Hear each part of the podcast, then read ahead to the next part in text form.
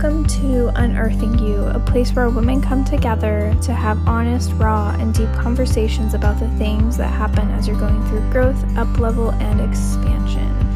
I am your host, Chelsea Syllabon, bringing you a beautiful rendition of my love. Enjoy!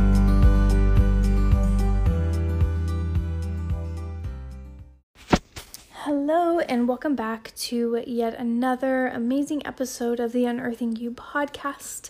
For those of you who have tuned in before, welcome back. And for those of you that this is your first time listening, welcome to the first episode for you. Um, before we get started, I just wanted to remind you of a few things. Um, the first thing is that you have a chance to win a 45 minute one on one coaching session with me simply by leaving a ratings and review on Apple Podcasts. It is not only going to fill me up with gratitude and love, but it's also going to help this itty bitty podcast reach more people and um, so that they can find more value with it. So, the last chance to enter to win is going to be on Monday, December 9th, and then I'm going to be announcing the episode on Monday, December 16th. So, Make sure you tune in um, on December 16th if you left a ratings and review. And I have extended the deadline a little bit um, to that first Monday or that following Monday just because I will be at a retreat this weekend and I will not be able to. Um, I will not have like a lot of access to my computer, so I'm gonna have to get this episode um, for next week ready. And so I just wanted to give you more of a chance to enter to win. So you enter to win by leaving a ratings and review on Apple Podcasts. And um, yeah, so head on over there if you want to be entered to win the 45 minute one on one session with me. And um, Devoted Beauty is open for enrollment. It is officially open. Um, the early bird special is going until Tuesday, December 3rd at 11:59 p.m. Pacific time. So if you schedule a connection call before then, then I will um, then I will honor the pricing and um, so you with the early bird pricing and the extended early bird pricing, you are getting $200 off plus an extra bonus one-on-one session with me within the program. So the program is a 10-week online program plus a retreat in person, and I am just so excited to be offering it. It was a co creation with the universe and with my heart, and I'm just excited for it to to be here and sharing it with all of you. So it's really for the women who's ready to be in devotion to herself and her vision and her voice and who really just wants to find and be an expression of the beauty that life has to offer and the beauty that exists within her. It's really about tuning you into your own your own beauty and your own devotion for yourself. Um and without further ado, let's get started in talking about Chelsea Quint so that we can jump into this episode because it's amazing. So, Chelsea is a writer, transformational coach, yoga teacher, and speaker who has dedicated her life to helping visionary women and men go from surviving to thriving in life, love, and a business so they can fall in love with their reality and achieve their highest potential. Her big heart and refusal to be limited by what's realistic is grounded in a masterful understanding of manifestation, energetics, and the way of the human mind and nervous system. Her use of self healing practices like meditation, EFT, embodiment practice, intuitive eating, and chakra work provides a clear, actionable approach to success, well being, and happiness. Um, yeah. So, first, it's interesting and fun that I'm recording an episode with Chelsea because um, because Chelsea, and Chelsea's my name, Chelsea's her name. I knew so many Chelsea's growing up, and we were talking about this before how we knew so many Chelsea's growing up, and then as we entered into adulthood, we didn't really know as many Chelsea's, and so it was fun to just like connect with another Chelsea. Um, anyways, I digress. Um, she's amazing. Go follow her on Instagram and on Facebook. She's always offering like free trainings and so many things, and they're always amazing and wonderful. So go and listen to her. She is an amazing person, an amazing friend, and sister, and I'm so so excited to have her here. Anyways, without further ado, let's hop in to this week's episode. Hello, today we have Chelsea Quint with us, Chelsea Q, or just Chelsea, however you want to say it. Um, she is such a dear friend of mine, and um, I would we did a group program together, and I wouldn't say that we connected in the group program, but when we met in person, there were definitely some some connections there and so it was just it's just amazing to reconnect with her in this space and in this energy. So welcome to the podcast chelsea Thank you, love. Thank you so much for having me. Yes, of course. Um, so I always like to start with asking my guests, what are you unearthing in your life? So right now, as we record this, um, we're at the start of the like holiday season, right? And it's interesting for me as someone who, I mean, I think all of us, like, who has a picture perfect family history. I mm-hmm. haven't met really any of them. But as someone who has a particularly imperfect family history, um, this time of year is always like it's got a lot of brambles and cobwebs and like crunches and pieces of like tension and pain and wounding. Um, and in the past, right, it's also a time where like a lot of the indulgences that we turn to to numb out when we're in pain, right? Like binge drinking, shopping, numbing out with Netflix, just avoiding things, right? Going inside, going inward, um, are like more prevalent. So right now, I think the big thing that I'm unearthing is really taking a, a deeper look at what I'm avoiding. Mm-hmm. Right. And so looking at like when I have the tendency to be like, okay, I really like I want a glass of wine at the end of the day. Like, what's going on? When I'm getting ready to like prepare for the holidays and feeling stressed about it, or like wanting to throw money at like buying gifts for everybody, like, what's happening there? Am I trying to fill a wound? Is it really coming from like a really me, juicy, beautiful place? Um, so I think for me, a lot of what I'm unearthing is based in this season of where are the old wounds around like I didn't get what I needed when I was a little kid growing up with the holidays, and it was always kind of a funky time. I'm really trying to be more conscious about how those wounds manifest in like funky patterns and symptoms in my life and do things differently, do things in a way that are ultimately more nourishing.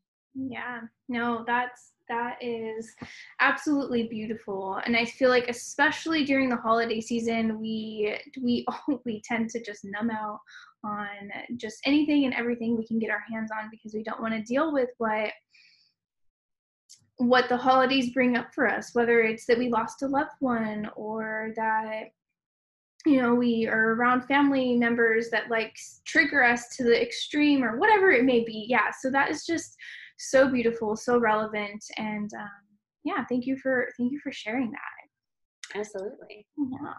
So, oh, so remember the like connecting with you. So at this live event that Chelsea and I met at, um, I walked up to the microphone. We had a men's panel at the event. It was all women at this event and just men's panel. And I walked up to the microphone and I said, You know, I just don't feel like I chose my husband.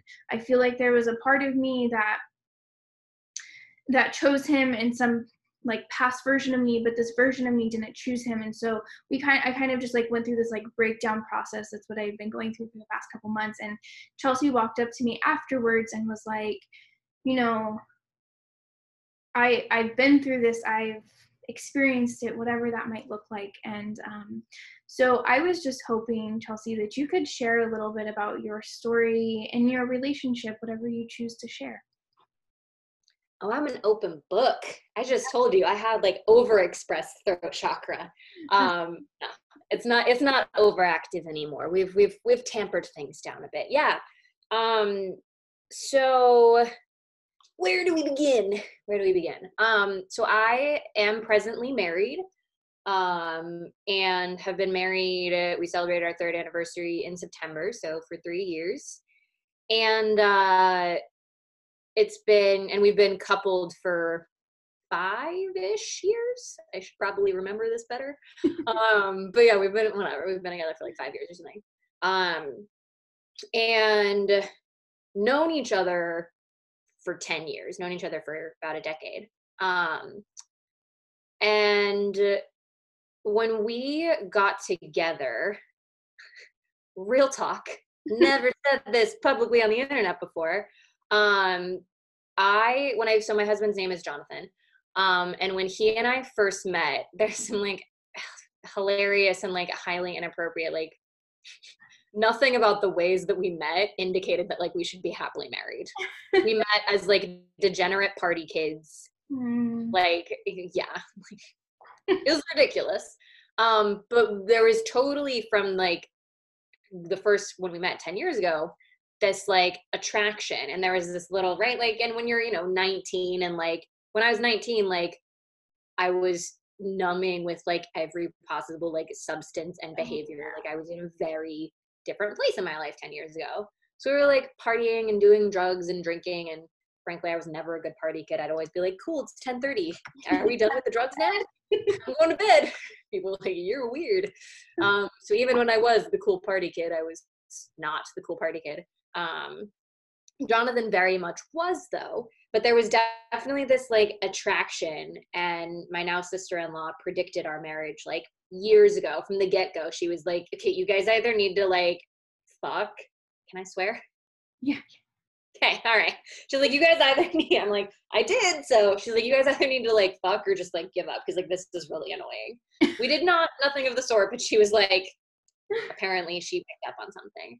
But anyway, um, there was like definitely an attraction, but then however, whatever, five years later or so, five years ago, um, I was, I'd recently left New York dropped out of grad school, given up this like whole identity. I was in a big like identity shift. Who am I? What am I doing? Quarter life crisis kind of vibe. Um, which is actually like the greatest gift and like so fabulous and all the things. Um, but I had moved back to Tallahassee, Florida, and was dating a Scorpio. God help me. I'm a Scorpio. Um, I well, I have a Scorpio moon. Like I actually love Scorpios, but he was just like so intense and like overly mm-hmm. romantic. I don't think he will ever hear this, but if he does, like he's a lovely dude. He's absolutely fantastic. And I was like, I couldn't handle it. He was like way too obsessed with me, honestly, in like a Scorpio way. So anyway, I really needed to not be in that relationship. And so my sister, my husband's a chef. My sister was working at the restaurant where my husband, my now husband, was working. And uh, he learned that I'd moved back to town and started asking my sister about me. So one day she's like, dude, guess who's been asking about you? And there was this like interesting like self-sabotage like don't be emotionally mature and actually like break up with your boyfriend and then start flirting with someone else 25 year old chelsea had you know she had her her, her quirks um but i or 24 i don't know how old i was but 23, I guess. I was 23. It's reasonable at 23. Yeah. Anyway, I went to go look and see, like, do I have this kid's number? Like, do I have Jonathan's number? Because, like, we used to know each other. I did. And so I texted him. We started texting. And I got into this relationship 40% because I was like, there was a spark there. I'm kind of curious. 60% because I was like, this sounds like a reasonable excuse to break up with my boyfriend. So I broke up with my boyfriend, started seeing Jonathan, um, and like on again, off again. Things were like very messy. We were both in a big. He was in a phase of like a lot of pain, a lot of addiction, a lot of like dark shit. Um, and I was two asterisk. My dark shit tends to be expressed as like workaholism and perfectionism though. So I was I'm a very high functioning dark person him i mean not even not as much but like when you work in the restaurant industry it is what it is right so things were tumultuous whatever but eventually like we realized like okay there's something real here um and we honestly connected in a way of like we we connected in a space of feeling like I had never had someone see all of my like brokenness and dark bits and funky bits and screwed up pieces and like felt safe sharing that and just being like, yeah, this is me. I'm like really messed up. And I'm kind of figuring it out and I don't know, I don't know. And we both had this moment of feeling like we could both kind of be broken and accepted for it very early on in our relationship. And I'm not honestly sure. That it was a really comforting experience in terms of developing a healthy relationship dynamic. I'm not really sure how much that set us up for success. Um, and it very much was like a very close, it very much was like a trauma bonding mm. kind of experience of like, oh, you've got big trauma. Oh, you played this role in your family. Me too. Big bond. So fast forward, whatever, there was drama, not that important. Um, but fast forward a couple years later, we get married. Um, and that year was actually the year that uh, I decided to become a coach, decided to start my own business. I had been teaching yoga for probably nine months or so, and then decided to like quit my job, do all the things. So we got married September 2016. I left my job, had my last day at my job about two weeks later. Um, yeah, so like new baby business, new baby marriage. Um, he was working like his first job as a head chef at a very like successful one of like the premier restaurants in the town we were living in, working nonstop. Like it was there was a lot happening. Um, and then so in 2017 i officially like started taking on clients started my business had a lot of my own dark nights of the soul that i think a lot of entrepreneurs i mean don't talk about frankly i realized like oh a lot of my self-worth and connection and human interaction has come from working a regular job mm-hmm. And now that i don't have that I turned so much to my husband to be like, fill this void, fill this void. I feel empty. And he couldn't and was working. And so there were a lot of hiccups. There was the money stuff of like, I was making money. I actually like, I worked very hard and like did start making about a thousand to two thousand dollars a month fairly quickly. Um, worked very hard to make that happen and was like so burned out and had way too many clients but I was doing it. Um, and so like the beginning of 2017 happened in that way. We're getting to the juicy part, don't worry. beginning of 2017 happened in that way. And then uh, in April of 2017, one day I was sitting in a coffee shop waiting for a client to come. She was a couple minutes late, so I opened up my personal email to check it, and I got my dad's suicide note. Mm. And obviously like my dad and I had a very complicated relationship, but we were really, really close. Um, and so there was obviously like a lot, like, whoa, new marriage. We were had been married for six, eight months. And uh, then my dad died, and I was trying to run a new business, new coaching business. And I in many ways am very proud of the way that I handled the aftermath of my dad's death. Um, I was the executor of his estate, so dealt with all the legal crap and like his apartment, whatever. Um, and the full brunt of my pain, I projected so much onto my husband, mm. onto my partner. And already, right, you can hear in this question of you, it, going back to the theme of you saying, I feel like I, the me I am now, didn't choose my husband. You can imagine, right? I'm starting a new business. I'm quitting a job. I'm becoming a wife. I'm now, my dad's dead. Like, there's so many changes of who I became. And like the deepening of my spiritual growth happened at this point. Anyway, there was a lot of change. Fast forward, that happened in April. In August of 2017, my husband and I were really struggling.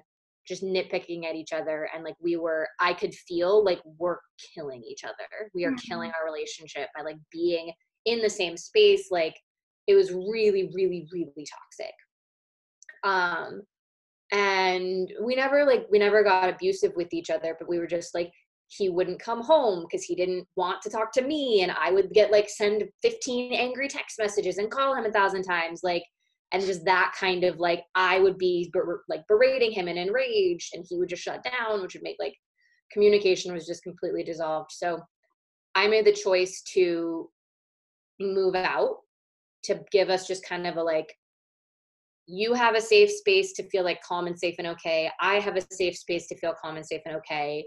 We're not separating. Made that very clear but like we're going to take some like give ourselves physical space to feel safe in. And because of the way things were so ruptured he felt very like left abandoned felt like i was giving up on him in his words um and about the day that i moved out the day after uh he started cheating on me um, mm. with someone he worked with i found out probably from a friend of a friend because we lived in a fairly small town a week or so later um and then that affair continued August through December ish of 2017. And in hindsight, honestly, that time in my life was like, we were talking about self trust before we started hitting record. Like, the way that I moved through that is perhaps the thing I'm most proud of in my entire life. Hmm. It was hard as hell. I spent a lot of time in bed. There was a lot of snot. There was a lot of crying. Like there was definitely too much champagne drank. And I'm really, really proud of the relationship that I built with myself mm. in that time. Um, and throughout, like we were in therapy the whole time. We kept, we're still talking on and off. Like it was messy, it was ugly, it was dramatic. It was a small town. Like there was a lot of drama that happened, and ultimately, we got to a point where we were able to talk to one another and be vulnerable and real and get under all the hurt from mm-hmm. the past year and ultimately decided like okay we started by deciding like all right who we are now is really different than who we were a year ago when we got married and 3 years ago when we got together and we're not done yet. And so essentially the way i really look at it is that like uh, the way i see it is my first marriage did fail and we've rebuilt another one we never got divorced i'm with the same person i was married to but uh the marriage we have now bears no resemblance to the marriage that we uh first entered into that's not entirely true we're still ridiculous and silly and he cooks for me yeah. but very very few big significant pieces so that's the story. That's the long and short of it. Yeah, no, that's beautiful. Thank you. Um, yeah, I feel like in a lot of ways there's a lot of parallel because when I had this like realization that like I didn't choose my husband, it's because we had uh, we at the time of this recording we're approaching like a year of marriage, um, and so you know there's a lot of shame, a lot of guilt about like why am I feeling this way towards my husband? Like, we literally just got married. We literally just said I do. And I'm sitting here crying because I don't feel like I chose him, but I, I did in a lot of ways. And so there was just like this big like breakdown and downfall. But um, a lot of this came about in the same way of like, I realized I hated my job. It was time to leave um, right be like a month before we got married i threw it at him i'm i'm leaving my job at the end of the school year i am leaving teaching and there was no i didn't open it up for discussion. It was a decision that i had to make for myself. Um, but because it was it was kind of like this wounded child kind of approach to it it was just like i'm doing it. You have no say so. Like there's no discussion. You just need to support me or leave. Kind of attitude. Um, you know that didn't really help our ability to communicate with each other. And then i was investing money a lot of money racking up credit card debt not telling him about it. Like there was just a lot of lack of communication on my end and also on top of that like not like allowing myself to communicate to him like the ways that I was growing and what I was experiencing, how I was, what I was going. You know, there's just like so much stuff, and so I was just going through this big change and up level, and I feel like it all like came to the like the front line when I actually left my job and we went to our honeymoon and our honeymoon was amazing and beautiful and I wouldn't trade it for anything. But then when we got back from our honeymoon, it was like, okay, reality is here. You quit your job. Now you need to start making money. And now we need to like start doing something. And there was just this like self inflicted pressure plus this pressure of the marriage. And then this like, I've changed so much, whatever, you know? Mm-hmm. So, so like, I, in a lot of ways, I feel that there's overlap in our stories um, and then in a lot of ways not but that's that's the way of human life right we we bond through our commonalities and we learn through our differences and that's just beautiful and what i really want to hear more about is like you know i know going through this myself of like really feeling like the downfall of our marriage for about like two months. Mine was about a two month period and we were learning to communicate and like hold on there's well you know what? There's sirens in the back. Just deal with it. Whatever. Okay. yeah. Um yeah but we just had like the, the couple months of like downfall and in that time i also built a pretty strong relationship with myself because i had i was no longer relying on him to fill the voids of what i wasn't getting from my job and from all this that and the other whatever right? And so I'd love to hear more about how you built a relationship with yourself through that dark period because I feel like that just speaks volumes to like this ability to when we are present with ourselves and we allow ourselves to be in our emotions rather than judging them and forcing them away that beautiful things can emerge and things can really shift in our lives. So. Yeah man. So much of uh like it really when i list out all the details because there are like some additional pieces of just ridiculousness of like how it's like almost comical how painful and bad things got um because at that point right like at the same time i think honestly to the same day i don't remember exactly but I found out that my parents were split. My parents have been split for a long time. But I found out that my mom was telling her extended family that I like was manipulating her out of money and trying to turn people against me and there was a lot of drama there and my mom and I had a very tumultuous relationship for a long time. It was a long time coming that I set a boundary of not having her in my life, but it was to the day that my husband first cheated on me that I made the active decision of like my mom's not in my life anymore. So I moved out, was living in a family member's home that they didn't like. I was living alone in a family member's home that they like weren't living in. Um, not speaking to my mom, not really speaking to my husband. Kind of ashamed to talk to any of my friends because that's one of the things of like the whether or not there's cheating involved relationship breakdown carries with it a lot of shame mm-hmm. and judgment, whether it's judgment of him or judgment of you or judgment of both through your failures or like whatever the stories are. So there was that shame of like not wanting to talk to anyone about it, as well as the drama of like there's an affair happening and we live in a small town and like everyone knows. And so whenever I go into like a bar or coffee, people are like, oh, there's Chelsea. Wow, she's cheating. So all of that was honestly and the fact that I didn't have a job at that point. Like I was running a coaching business, but I actively stopped taking on clients because I was like, yo, my bandwidth right now. Like I served the clients that I had um like ongoing, but I had scaled back significantly when my dad died because my dad died. Um, and then as all of this layered on, it was a really just so much of the like human interaction, pretty much all of the human interaction I had, right, had been stripped away.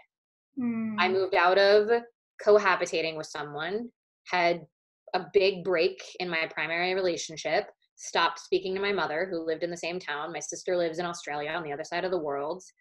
My family was all pissed at me because of my dad drama, whatever. So I didn't talk to them. And I was ashamed to some extent to talk to my friends. The friends who I was comfortable talking with were like, fuck your husband, he's a dick, go leave him, boy, bye.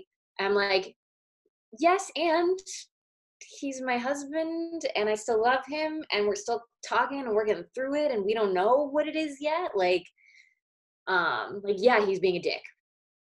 And I don't know what that means. Mm-hmm. Um, so there was very much this like perfect storm of Chelsea is alone. And I really um like the beginning phases because it was about 5 months ish. Yeah, about 5 months.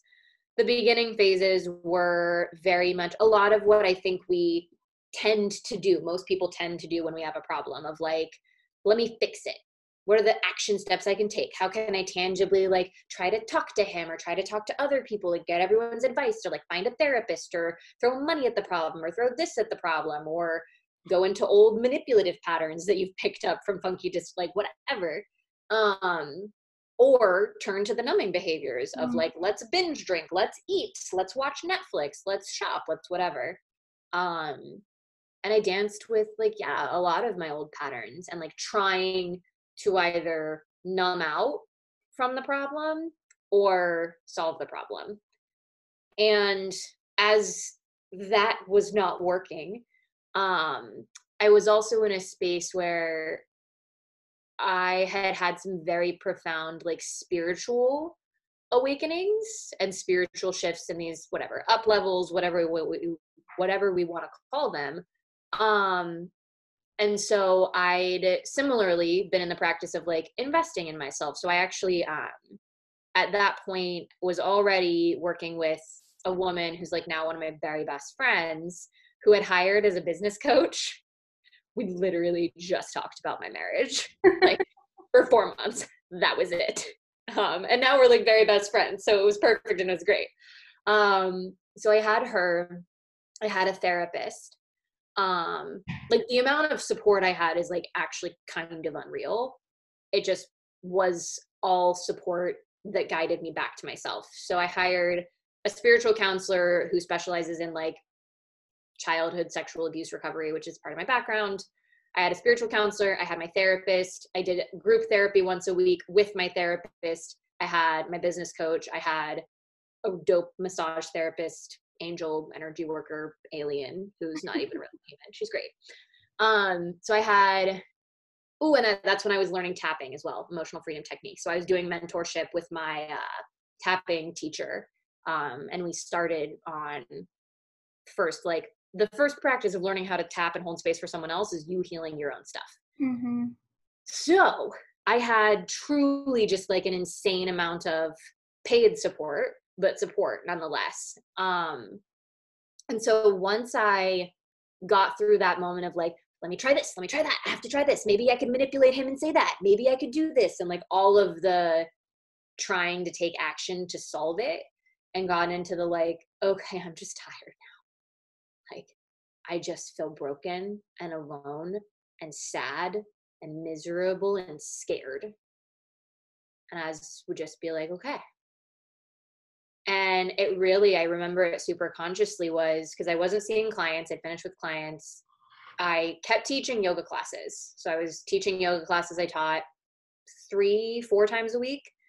So i'd teach my four classes every week and then i'd go to these different sessions or do these different sessions online.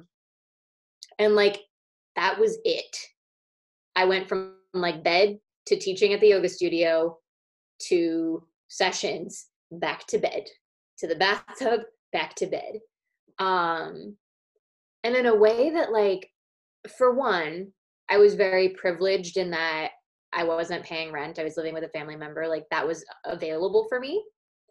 Um, but for two, because partially because it was available, because of the circumstances, because of a lot of different things, like I was able to treat myself like I was really, really sick and wounded because I was.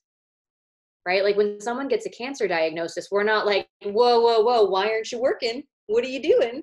Right? We're like, uh, or how are you taking care of yourself? Are you taking time off? Like we, there's a different reaction versus when someone's in great emotional distress, there's not the same mindset around it. Mm-hmm. And so essentially the practice of like how did I do this? I was alone other than a few hours a week of being at yoga classes and working with these facilitators who most of what these facilitators did was like ask me questions about what was going on with me. So it was more self reflection. So, like, and I had a meditation practice and I'd been teaching yoga for a year. So, like, I did a lot of the tools, like, I tapped with myself, I did journaling. Like, this is where I learned so much of the nervous system work, the trauma recovery work, the embodiment work that I teach now in a lived sense. Because mm. I literally was like, okay, how do I make myself feel good enough to feel like I'm not going to die today and I can go show up and teach people yoga? How do I make myself feel good enough to get out of bed and eat food? Because, like, that's the level I was in so much pain. I talk about it very casually now, but like, my dad, who was my best friend, committed suicide. I wasn't speaking to my mom. My husband was cheating on me, and none of my friends got it. I was really, really hurting. And some moments it was like, okay, I'm breathing right now. That means I'm not dead. Taking another breath. Mm-hmm. What can you do in this moment to feel one degree better? And progressively, it got to a point where, like, I started being able to go back to yoga classes myself and practice, like, not just sobbing at my own house, but like get back and be like, okay, there's a class at 10. Get your butt out of bed, get to the class that's at 10.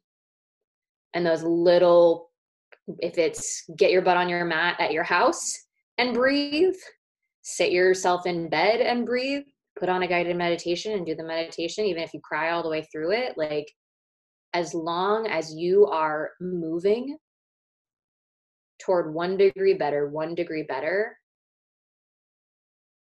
and giving yourself the space mm. and the quiet to really like listen like what do you need to go one degree better because that's the other piece is these times of great emotional turmoil. That was a big sentence. These times of great emotional turmoil. Um but these those times right can become a time where like we get overwhelmed with like everyone wants to solve the problem of like have you tried this? Have you tried that? And that like advice overwhelm. Mm-hmm. and so being able for me partially because i was ashamed like a p- plus side to the shame but partially because eventually i was just like yo i'm tired of listening to people. Like um but being able to turn the volume down and set boundaries and request like hey what i need from you is space. What i need for you is just to listen and not try to solve my problem. Mm-hmm. so yeah. Yeah that's huge. I feel you know i mean there's so many different branches that we could go off from here but i just feel like you know when i felt alone during that time because I didn't know who to talk to. I had a coach, like a relationship coach, and I would just like get on there and like voice message her, this is what I'm feeling, like blah, blah, blah, blah, blah. And that was like the extent of the support that I was allowing myself to like see in front of me because I was like, there's like people just don't understand. I'm not sitting here saying he's a bad person or that he's really doing anything wrong. Like we've both done done things that you know that we could have improved on and um whatever but like hearing the advice of like oh he's just a dick you need to leave or blah blah blah whatever the, the case may be like it's not productive for the person who's going through the pain. And so what i want to offer the audience like you know we've i've said things like that in the past to somebody who was like going through a breakup like oh yeah like he's a dick you deserve better but it's like at the same time when we learn how to really like hold space for the person and if they're not asking for what they want like we're like learn how to pause and ask them well what do you need from me right now? instead of just like assuming that what they need is to hear hear you say this that or the other. Maybe they really just need somebody to listen to them. And that's like a huge part of of vulnerable communication to me is is learning how to set boundaries when you are going into a conversation, especially one that's going to be intense. Saying, like, hey, I want to talk to you about something. Do you have the space to hold for me? Mm-hmm. Yes. Okay. Let's sit down and talk about it for 10 minutes. And then after 10 minutes, we can go and do something else and resume whatever. Or like really setting that container so that you feel really nourished and loved within that space so that you're not so that it doesn't turn into an un an unproductive conversation. And when you feel it to start to to like wash away like the boundaries start to wash away learn how to bring it back to the boundaries. Like setting boundaries is an art because you are you are learning to communicate in a way that feels really good to you while also honoring the other person because i feel like so much of the communication that we um that I see people engage in is is like this is my boundary and I'm not going to honor you. Mm-hmm. You know, mm-hmm. I feel like vulnerable communication is learning how to set a boundary and hearing the other person's boundaries and seeing how they can mesh together even when they seem to be opposing. Mm-hmm.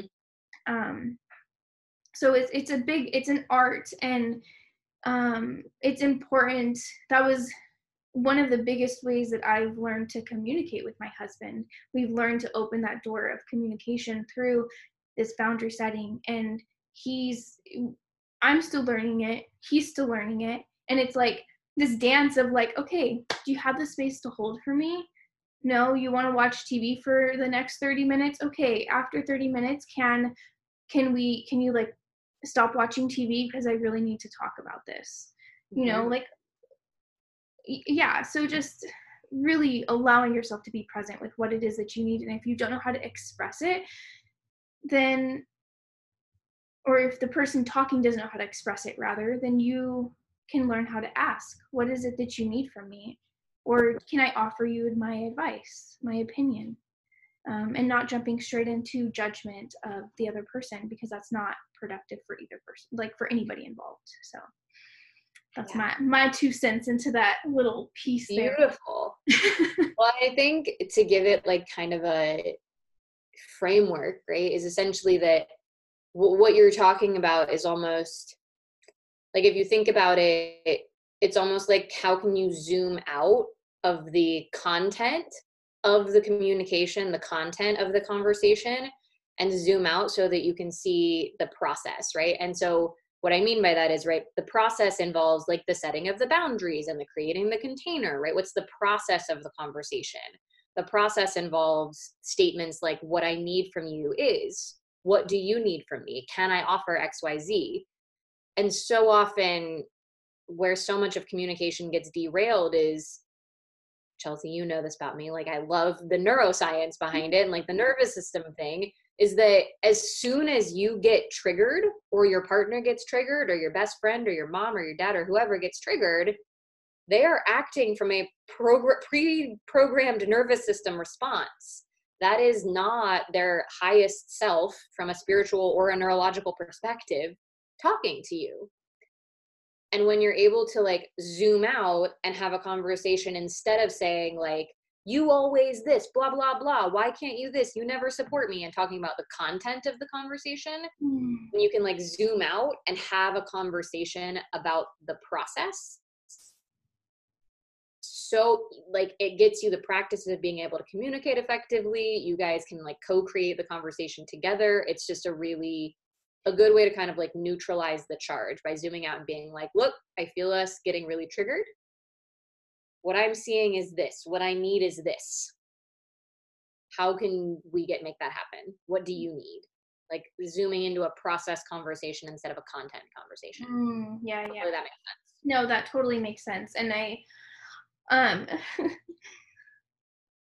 my inner little girl loves to come out when i'm in communication with my husband and we get triggered she's like throws the temper tantrum and is like in your face and gets very angry which i'm sure like some people are like i can't even picture that in you because i've just created this whole new persona about like how i interact with people. But um when you when you get into that triggered state it takes a lot of practice to allow yourself to like zoom out of the conversation so like you're talking to us after like months or years of practicing this oh. and okay. it's easy it's easier said than done and i just want to like offer that here and i don't want you like to think that you're doing anything wrong if you're not communicating in this way or if you still go into a conversation triggered or whatever like where you're at right now there's always room for growth no matter where you are and so just allow yourself to be there and don't make yourself wrong don't make your partner wrong and just try to hold as much love within your being as you possibly can and bring that into the conversation, knowing that, like, my heart is in the right place, even when I'm not communicating the best way. That I am, what is coming up for me is what I need to see, and what is coming up for this other person is what they need to see. And yeah, I just feel like um, that's important to talk about it. Like, it's not easy. It's not always it's like the hardest work you'll probably do in your whole life. Oh, like, that's literally why I mean that's there are many reasons I made a career out of this work. Um but that's one of them. I was spending enough bloody time doing it myself. Might as well help other people with what I'm learning, right? Like this is literally the stuff I sleep, breathe, read, eat, consume, practice for years before I was like, oh wait, this is information I can share and teach people. And it is like, and that's why one of one of I think the best things anyone can do for themselves and their relationships and all the things is to learn tools, self-healing tools. They don't have to be hard. That's why I'm such a big proponent of mm-hmm. tapping and of breath work to regulate your own nervous system. Mm-hmm. Right? Because like literally you can't act like a sane, logical human when you're triggered. No. You can't and it's really hard once you're triggered to get back into that state and so the more that you actually have a practice and you can even invite it into when i've worked with um, clients who have conversations who have issues of like i can't talk to my partner. This this issue like that we're talking about of like i've grown and now i'm different than my partner who i've committed to what the hell do i do? is so ubiquitous in the personal development world. It's so common. And I love that we're having this conversation because I think one of the biggest things is like, you guys just, A, you have to meet your person where they're at. Like, and you have to meet yourself where you're at. If you're the one who's changed and grown, it's not fair for you to sit there and be a spiritual bully, a personal development bully. I fell into that rabbit hole and be yeah. like, well, you're not good enough now. It's like, yo, they didn't change, you did. You if you want to invite them to rise, beating them down is not going to work ever. But anyway, I do always tell like uh, clients who are in this space of like, I can't communicate with my person. I wish they wanted more growth for themselves, whatever, to almost like create a protocol with their partner of when we feel ourselves getting triggered. One of the things is like using a safe word of having a safe word of like when either of you feels the conversation going off the rails, you use this safe word I recommend it be something silly because then you might laugh. but you use the safe word, and then all of a sudden, as soon as one person says the safe word, then you guys decide, okay, maybe that means we walk in the other room and we take like some time apart. Maybe it means you guys put on a song, the song you got married to, or your favorite song, and you guys slow dance together. Maybe it means you guys sit there and do some tapping and breathing. Maybe it means like whatever it means, but that kind of building a protocol because as you're to your point chelsea it's really freaking hard when three year old self, five year old self is like, but you suck and I hate everything about you and you're wrong and I must tell you you are wrong and you're hurting me. When that is your reality, it's really hard to be like, and also I love you and hold up. Like, fuck, that's not gonna, ha- that's not happening. Mm-hmm. And the more you set yourself up for success when you're out of that moment by being like, okay, when one of us says grapefruit, that's the sign that we're gonna as triggered as we are, be like, okay, I hate you for saying grapefruit, and I'm gonna take 10 deep breaths. Yeah. I'm gonna do some tapping. We're gonna dance. We're gonna like whatever the thing is. So, yeah. Of course. One potentially practical tool for anyone who is listening to take into your lives and your relationships. Yeah. Be very, this is about being proactive and not reactive. Like it sounds so cliche, but it's so true.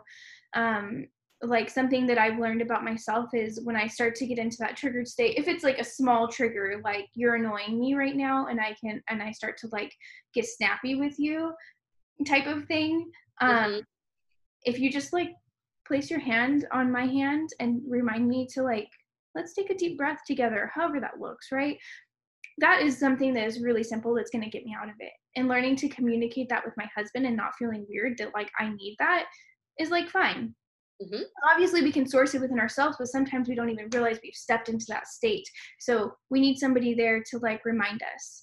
But right. when it's like one of those those like big triggers, like, ooh, I am my whole my whole little girl is coming out ready to throw punches and kick you and all of the things.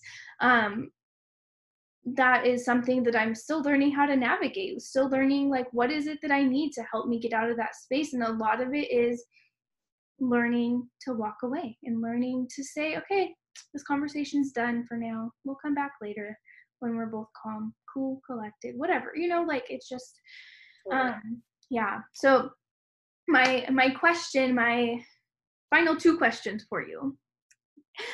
If you could impart one one piece of advice or wisdom for somebody who is really like going through the shit in their relationship Mm. Um, what would that be? Hmm.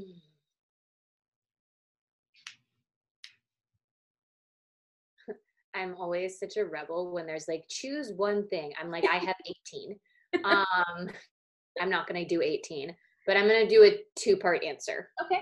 Um because the first part is get in the practice of witnessing and discovering your patterns, mm-hmm. your partner's patterns, and your collective relationship patterns. Like, what same fights do you keep having? What are the things you say, you always XYZ, you never blah, blah, blah? Because the more you can become aware of those, those are really beautiful indicators of the underlying problem that needs to be addressed, both with you internally in your work, with your partner in their work, and you guys collectively as a unit. Those are just indicators of like, okay, which little version of you, which funky pattern that you learned from mom and dad, from society, from whoever, what's being replayed. Hmm. And so it's essentially like build an awareness practice so that you can witness what's happening. A lot of what that looks like is not like in the moment. At this point, like me and my husband, like our fights are like frankly really weird because we're having like process conversations and talking about like what patterns are like and I recognize I'm triggered right now and this is my pattern like we fight very weird and like I'm always like we fight so well now. And we get like but that's obviously not freaking normal and we like burn things down to get here. Um but a lot of what it looks like is like do yourself the service of pausing six hours 12 hours 24 hours after the fight after the pattern after the trigger and being like okay what happened there? Why am i so mad what are and you can like keep this diary of like what are all the things that are mm-hmm. coming through so that's like the awareness part of it i think is so key because that gives you your roadmap of like what needs to change and the second piece, which is a sort of layer on, is I think it's so valuable to have a third party. Mm-hmm. Whether that's a therapist, a coach who works with both of you, some kind of facilitator who works with both parties. Because a lot of what's happening is like in relationship breakdown is like you literally can't hear each other. You just can't communicate with each other. And that's really tough especially when then there's like both of you have advice coming from all sides and no one knows what to do and his friends are saying this and her friends are saying that and like everyone's then just more triggered and more stressed and when you're stressed it shuts down your ability to like it shuts down your ability to be loving. It shuts down your ability to be compassionate. It shuts down your ability to be smart and logical. So the more you can be aware of your patterns and have this like almost third party calm space to be like okay what i'm hearing from your partner is xyz if you guys have a close mutual friend like spiritual advisor whatever mm-hmm. um, that i cannot stress enough. And as i was talking actually i'm going to share this. Um, because if you're in if you ever want to be in a relationship ever read this book. It's called the seven principles for making marriage work. John m. Gottman he's phd he does a lot a lot of research. He's done a lot of research. Um, and even if you read like the first 50 or so pages of this book um, he's got a lot of very well researched information about what causes relationship breakdown based on a lot of empirical research. Um, and essentially like giving yourself a these warning signs and b the awareness ultimately to then combat them. So mm, yeah. you said one. I gave you three. There you go.